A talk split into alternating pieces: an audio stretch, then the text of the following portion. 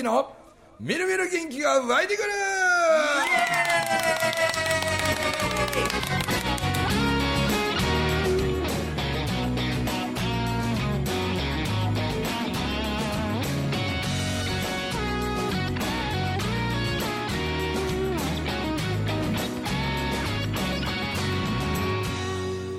はいおはようございますおはようございます。おはようございます。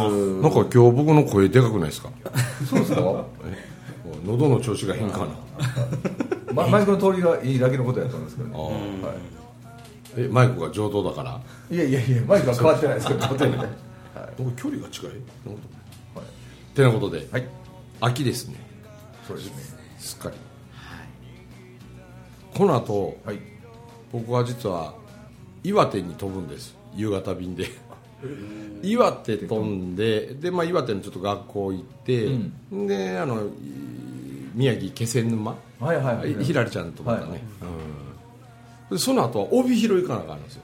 おお、はいはいはいはい。なんでなんかもうついなんか何日か前まで熱い熱い熱い熱い言ってたのに、カバンに冬用のジャンパー入れてきました。ね だって、え、北海道確かもう初雪降りましたよね。そうでしょ、ねえ。うん。初雪降ったんですか？降ったはずですよ、確か。はい。えなんかさっきも天気予報見たら15度とかですそんなになんですか？そうそんなによ。寒いわ。ちょっと思ってるよりも寒いですね。そうそうそう。それとともきも、あのあれでこう全国へこう行くのに、はい。一番きついのが、春と秋なんやて。あ温度差が激しいんよ、うん。寒暖差がね。ほんで例えば真冬になったら、例えば大阪でも真冬は寒いわけやん、はい。でそのもっと寒いだけであってさそのなんちゅうの？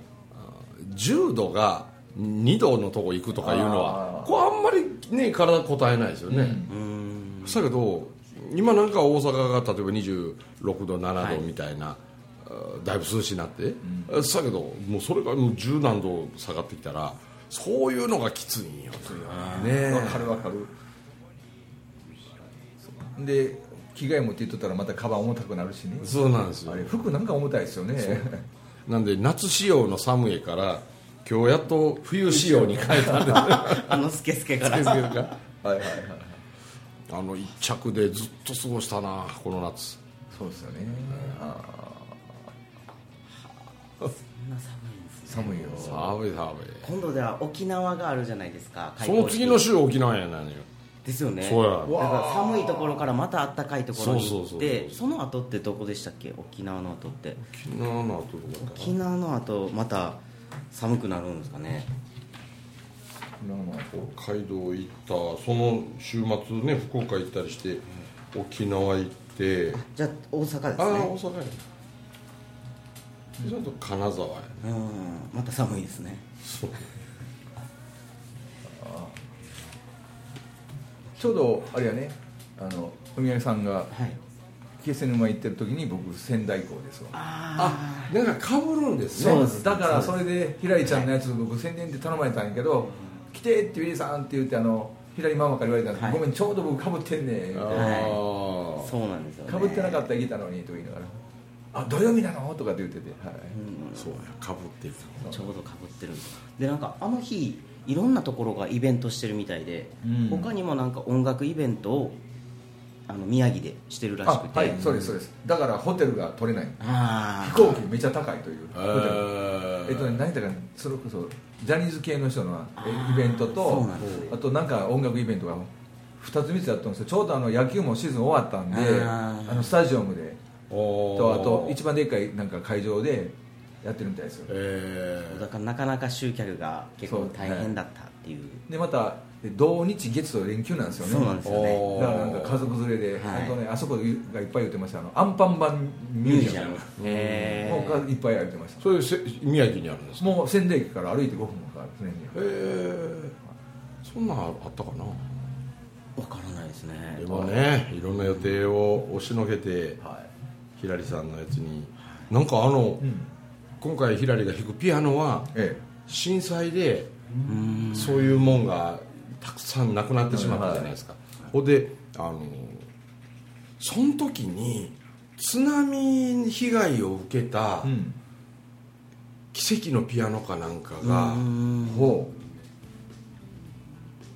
活してうん。あれどうやったかな？佐賀から送られた？へなんかそのピアノにもなんかななななんかちょっと感動の物語があって、えはいはいえはい、ー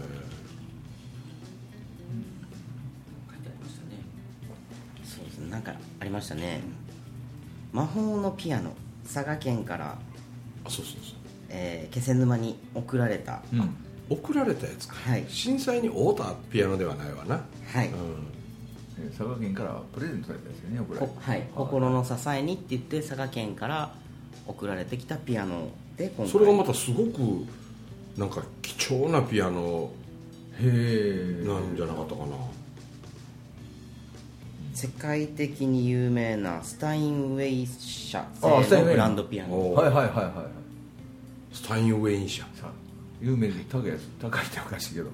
はい。はあ響きが全然違うこらしいですよね。震災前にこうあったものとは響きが全然違うらしくてうん。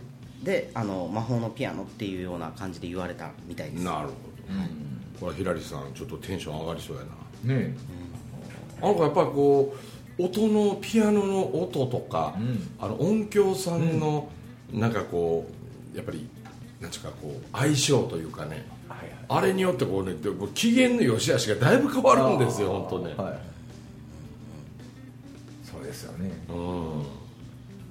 あれだけの絶対音感も出てやってはるからやっぱりねうん。希望通りの音が出てないとなかなか一番最近やったんどこだったかなあ長崎じゃなくてですか？れ長崎か。その後どっかでやったひらりちゃんと一緒にですか？のうん長崎の後。長崎が、つい最近。つい最近で、あれよかったんよな。その時はねもうリハーサル言うてねもうものの5分10分だったんですよ。へええ音響さんとの相性がすごく良くて、いやもうこの音響さん大好き言うてもうリハいらない言うてもう10分ぐらいでうん。ここんなこともあんねんなと思って、はいはい。あれをこうならんかこれがこうならんかとかってでぼ俺らはそ僕らはそれを聞いててもねうん。何をどう変えたいかが全く分からないい、ははいはいはいはい。一緒やんみたいな感じなんやけど、ひらり的には全然違うみたいで、ええ。うん。そのうちもうひらりちゃんもねプロになったらもうおちゃんとお抱えの人と抱えるんでしょうね。コンあポーザーってちゃんとね。大体ミュージシャンってプロになったらもうねいますもんね。この人っていう。は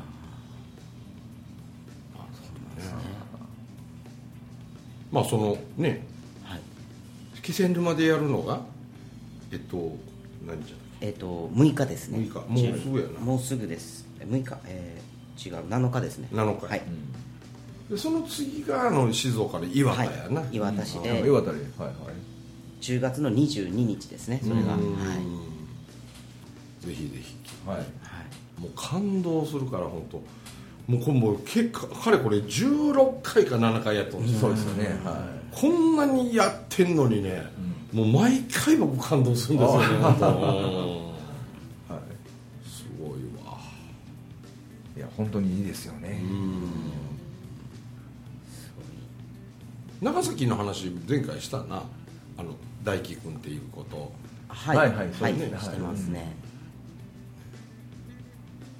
まあでもあの素晴らしいですとにかくね。そうですね。いや もうい本当一回ね聞いていただく必聴ですわね。本当にまあまあそんなことで。いよいよビリーさんあれなんですよ。はい。高層ブロンもあもうオープンスタートしまして、はい。まあ、グランドオープンは10月そうですね、26やったかな、うん。あのこういわゆる棺桶みたいな感じのその ぬかの桶がですね、はいの1個分だけそのあのねあのあのあそこの石巻から、はい。はい。あの車にハイエースにはい。ぬかをパンパン積んでねこれで持ってきてくれてでちょっとその発酵熱が上がるような水溶液みたいなこうかけてきて、はいはいはいで手入れの仕方やあんなことみんな教えても、うん10時間かかったって人だな。そうですね。10時間。10時間かけて。でその1個分が満タンになってるしそこで入れるんやけどそこからちょっとずつちょっとずつ隣の桶に移しながらまた新しいぬかを一月かけて育てるんですね、はいはいはい。だからそれが2桶フル回転ってなるのが10月？はい。26そうですね。はい。はいはいで片っぽはもうやれば入れるんで、うん。昨日か。あじゃあおとつい入ったよ昼。あー。うん。はいはいもうなんかあの 僕が先入って、うん。はい。でその姿にウォーリー入って、はい。そしたらねあれってそのすごいこう発酵熱でうん。汗ももうダクダクに汗かいて、はまあ、その汗がまたそのぬかの餌になるわけですけど、でもね出てきたらねしばらくこう脳みそが動かないんですよね。もうなんかねぼーっとするんですよ。はいはいはい。すごいぼーっとして。うまい例えですね。そうそう。これねなんか喋りかけてくるんだけどああああって言ってね聞こえてるけど脳の中がキャッチしてないんですよはいはいはいねこれね喋りとうても言葉出てこないんですよね。あこれなんやろこれっていうぐらい何とも言えやんこのなんかボーっとした感じがあれがあの整うという気持ちのいい実感なんでしょうね。なんかそう思ったら確かになんかねボーっとしてね気持ちいいんですよね。ーですね。ほんで僕出てその僕がボーっとしてで、まあ、別の人とちょっとこう喋ってるけど全然頭動かなくて。でなんかちょっと俺なんか今脳が停止してるわみたいな。ちょもうちょっと後で喋ろうや 言うて。で言うてたらウォーリー出てきたんですよ、ウォーリー出てきたらウォーリーもねもうボー ほんで変な話お前ボーっとしてるやろとか言ってたらね僕の方見るのもすげえスローモーションでああ よだれ垂れるぞよだれ垂れるぞぐらいのもうへーっとしてんの。へいやこの時間が気持ちいい時間というふうには受け止めたらこれなんか気持ちいいですよって。こうふわふわってこう天に浮かんでいくみたいな感じがするって言って。はい。やそうそう俺も今さっきまでそうやったって。ん。まあ 10, 10分15分もすりゃねん。すっと落ち落ち着きますけど。はいほんまになんかあのぼーっと感が。うん。本当体の芯から温まるっていうかね。そうそうそう本当にそんな感じですもんね。なんかねあのゆで卵の例えで、えあの説明聞いてね、はい。あれが分かりやすいな、はい。すごいわかりやすいです。あまあ言うたら卵を冷蔵庫で冷やしてて、うん。こう外のあったかいところへ出すとこう結露が、はい。つゆ吹いてきますやんなんかね。ああれが前言ったらドライサウナみたいな、うん。うん。でゆで卵を作るっていうやつは要するに外側から熱が入るから、うん。まあ、要するに白身が先固まって、うん。これで黄身に火が通るのにちょっと時間がかかるわけでしょ、うんそれでだからあの半熟卵とかああいうのができるわけやけど、温泉卵はうん。逆に中心から火が通って、はいはいはいで黄身が先固まって白身が後からうん。徐々に固まるからあの外側の白身があの半熟でブチュブチュってしてるわけじゃないですか、あの原理なんですって、うんうんだから僕もねこの間あの石巻では何回か入らせてもらってるけど伊勢でこう入ってした時ね、ああ僕は内臓が冷えてるわっていうことをなんかすごい体感したんですよ。あなんかこう胃のちょっと下あたりが、うん。へそのちょっと上あたりがなんかねドクンドクンドクンってこう脈打つ感じがして、ん。で体中ねすっごい熱いええ感じの熱さと思いながら入ってんのに、お腹だけが妙に冷えてる感じがして、そしたらユキナに言われたわ。毎日ハイボールばっかガブガブ飲んでるから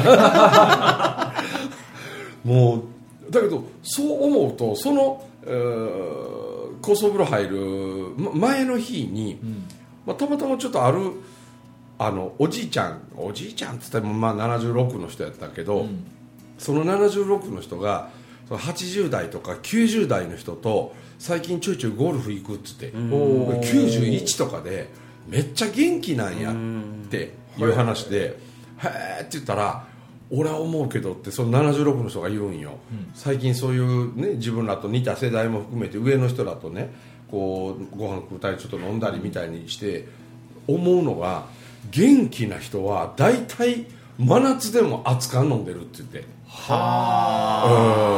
熱燗飲んでたり焼酎の湯割りを飲んでる。夏の暑い時でもっつってさほいで夏の暑い時にビールガブガブ飲んだりその氷の入ったハイボールとかをガブガブ飲んでっていう人はあんま元気じゃないかもしれん。しなんかそれを聞いたすぐ後にその高層風呂入ったから腹冷えてるわ俺ってすごいね。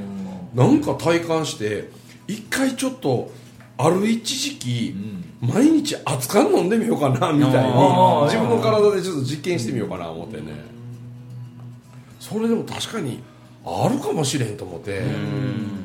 だってほんまにあの氷入れたハイボールの冷たいやつばっかもうガブガブ毎晩飲んどんですから、ね、ガブガブ飲みますもんね。そうそうカーいかね飲むから。それは体冷えますわね。そうですね。あ確かに。氷も結構使ってますもんね。使ってるな。俺満載入れる方なんで、はい。どっちかいうと。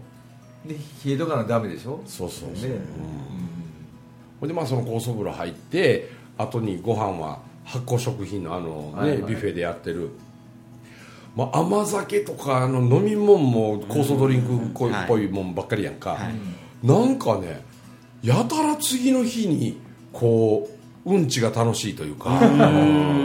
だから帰り際に「ありがとうございました」って言いながら明日のうんちにこうご期待とかなんか そういう言葉で見送るとかなんかなあ考えたらそうやわ。僕あの朝ごはんをまあ起きて一番最初にご飯らしきものを食べるとするとねもうゴッドさん言うてからもう10分も置かずに、僕トイレ行く派なんですよ、ああはいはいはいうんとても健康的で。ですね。でそれはそのまあなんかいきなりこんなうんちの話しててあれなんですけど えそれはこうちょっとこうちゃんと形のあるうんちが出て、はいはい。で30分ぐらいするとね必ずもう1回行くんですよ。そのもう1回行く2回目はハイボールが出てくる感じがするんですよ。完全にこう液体なんですよ、はいはいはい。み水なんですよね。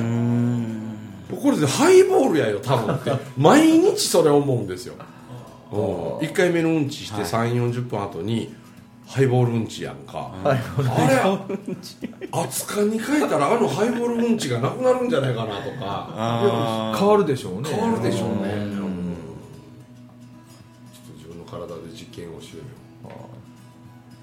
みーちゃんってお酒は何でもいける派ですか？うよ何でもいいんですよ、あはいはいはい。何でもだったらねあったかくして飲めるお酒やったらいいかもしれませんね。ねえそれ熱燗とかお湯割りとお湯割りとか。かねそばアレルギーとかないですよね。何もない。だったらそば焼酎のそば湯割りが体にいいらしいですね。お蕎麦屋行くとそれ飲むんでですね。僕も飲んでる時はずっとそれ飲んでましたからそんなんあるんですそば焼酎っていうのがあんねん。へあのえ大分の雲海？雲海とかが一番有名か。そば焼酎雲海って言って。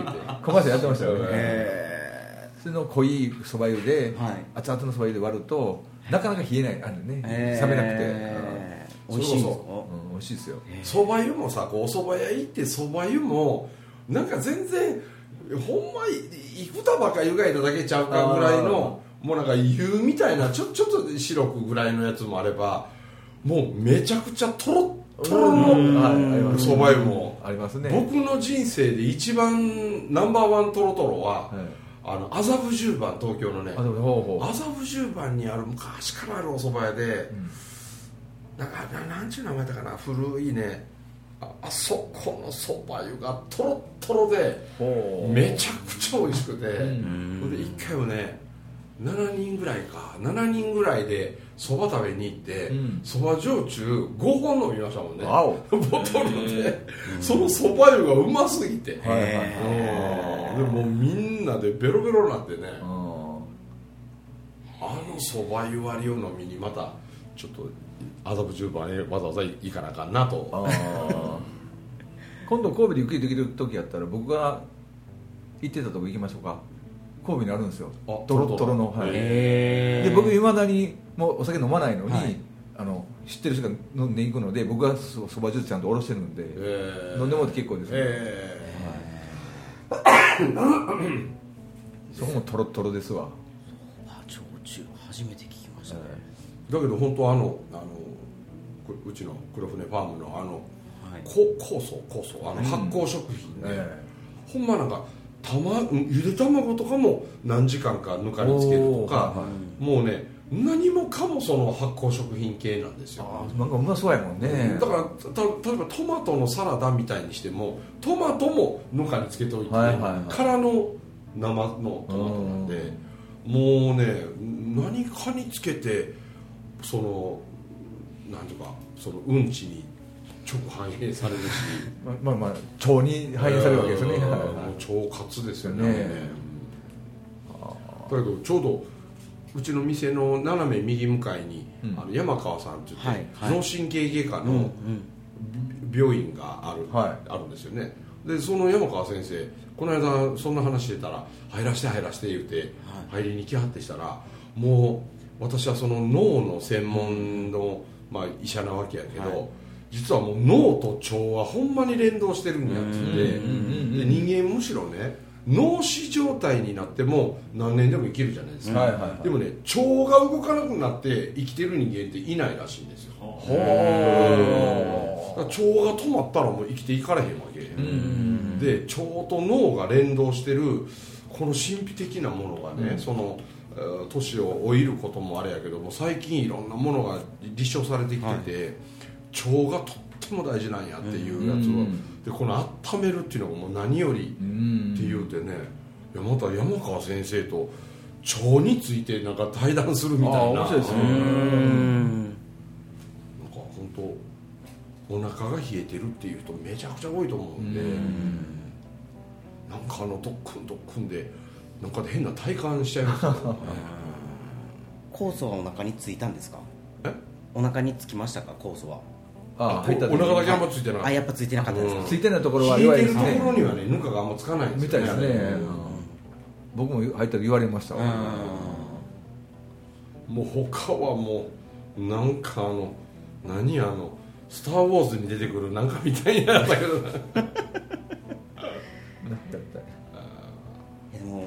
も今こうメンテナンスとかもうん。ちょっと手伝ってて、入ることは、まあ、なかなかこうできてないんですけどメンテナンスだけでもやっぱ酵素の匂いを嗅いだりとか、その空間にいるじゃないですか、うん肌がすごくきれくなってすべすべしてきて、うんで毛穴が鼻の毛穴がなくなってきたんですよ。これすごいなと思ってもうこ酵素風呂しか考えれないんですよね。うん。だってあの石巻のあけちゃんのところの,、うん。あの女性スタッフ何人かおるけど、はい。みんな手すべすべやもん、すべすべすべ本当に。手すべすべうん。ほんでなんかみんなすっごい白くて綺麗な手してるわ。ねえ。あれやっぱこうぬかかき混ぜてしょっちゅうしてるから余計やろね、だから本当女性とか、うん。こう肌のこう質というか、すべすべなるしもちもちなるし、うん。毛穴もキュッて閉じてきたら、うん。化粧のりも絶対いいやろうし。いいやろね。意外とね異性の人でも「あのえ酵素風呂やってんの?」って言うてこの間ちょっとマダムがね。私気に入った酵素風呂ってね京都まで月一遍ぐらいへ入りに京都まで私わざわざ行っとったんやって言ってはこんな近くにできてめちゃくちゃ嬉しいとかねうん。あやっぱりこうあれ絶対こうマダム系に受けるでしょうね。あだって若い時はさ、うん。やっぱりそのほらまつげがどうやとかうん。爪がどうやとか服がどうやとかこう見えるものには金かけれるけど内臓にあんまり金かけようとは若い時は思わんわな、気にもしませんしねあんまりね。で内臓に意識向くのはやっぱりねマダム年齢になってからですよね、またエルビスがさっきから鳩鳩の目に行くさからこうこで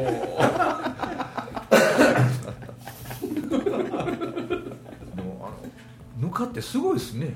うん。いやあれがこう経費から吸収されるなんちゅうかあのね言言うたら胚芽の一番栄養のある部分がまあ経費吸収で入るというのも一つやしけどあんなに発酵熱でねそうなんですよ。あったかくなるのが。あったかいとにかくて熱々ですあよーいやほんで不思議となんかお終わってシャワーバーって浴びてで石鹸使わず流しただけなのに肌がすべすべになるんだ。そうですねはい。ちょっと辛いますもんね。うん。だからボディーソープとかね使わなくていい。んいらないですね、うん。ねまたあれじゃないですか。あのえ石巻からぬかも運んできたんですよね。そうそうそうということはやっぱり全然ぬか臭くないんじゃないですか。そうくないねえ、うんあれ不思議ですよね。あ僕ね何年か前にね岡山とかねな何箇所かで高層風呂って入ったことあるけど、あの臭いとこのやつはね23日漬物みたいな匂いがあそう体からこしますします。うするんですよね、うん。だけどあのハケちゃんのとこからのぬかは何にも匂いしませんねあれは。うん。不思議やわ思ってであれ理由があって、はい。あのなんか今スーパーなんかでも、まあ、サラダ油とかごま油とかって菜種油とかいろいろはいはい。油って売ってますよね、うん。最近米油ってよう売っとるんですよ、はいはいはいはい。あの米油って要は玄米の状態からか、要は油を抽出した残りカスのうん。ぬかだと、要は油が酸化することであの臭さが出るらしいんですよ、はいはいはいはい。油抜いた後のやつなんで脱脂ぬかっていうらしいん脱ですけど、死ぬからね。はい、うん、でそれをあけちゃんはそういう米ぬか作ってるところからその油を抜き取った後のぬかを分けてもうてるらしいんですよ。はあ。それであんなにサラッサラで、うん。うん臭くないっていう、ねえ。うん。あ。の店の奥の方にうん高層風呂の場所を作って、え。でもやっぱり店の中まで匂いがするかなと思ってたら全然せえへんな、はいおなんであれならもうちょっと落ち着いてきたらご飯ねビュッフェやからもう食べるだけ最初にバーッ取って食べてる間足湯のようにーはいはいはい、うん。足をぬかの中つけながら女性たちにご飯冷え性の人らにね。今からの季節めちゃくちゃいいじゃないですかと思うんですよ。うん。で足先からポカポカになってそしたらあの冷え性に随分いいんじゃないかなと思って。うん。なんかね冷えは万病のもとって言われますからねいいかもしれませんね。でこう人為的なものでこうなんちゅうかこうストーブで温めるとか、はいはいはい。そういうんじゃないじゃないですか、うん自然のもんそうですね。あらなんかね体の中からいけるからね。はい。めっちゃくちゃいいですわ。いやなんかちょっと皆さんに。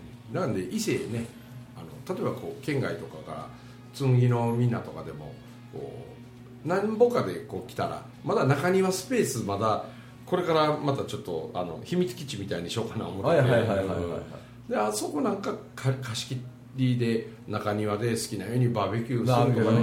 それとかその発酵食品のやつを取ってきてから食べるとか、まあ、そこ飲んで酒飲んであれどうかこうかしてもでもええし、うんするからもう女性たちは高層風呂に入り男性たちは外に僕のプライベートサウナをこれから置こうかな。それなんかね自由にそれもうたらええし、でなんかめちゃくちゃ健康志向になりましたね。そうなんです出すスペースと入れるスペースみたいな、そして最後のオチは明日のうんちみたいな、どうしてもうんちが言いたいと。かなんかあちょっと3時間ぐらいゆっくりうん。していってもらう、滞在ねうん。なんであんまりこう回転率を上げてどうたらとかね、うん。その飲食の方もそうやけどそれよりもうちょっとある程度のゆったりした年齢の人たちがゆっくりして、うん。すっきりして、はい。であこれは気持ちいいわっていう、うん。なんかこうたくさんの快感をねあの味わってもらうそういうお店にしたいなと。ああいいですね。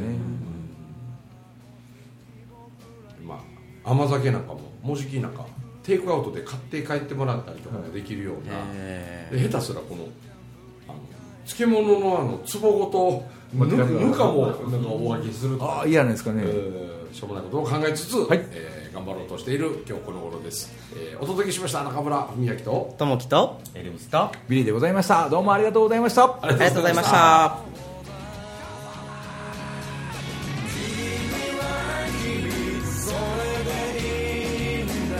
僕と共に笑い飛ばそうよ君今できること仲間はほらこんなにいる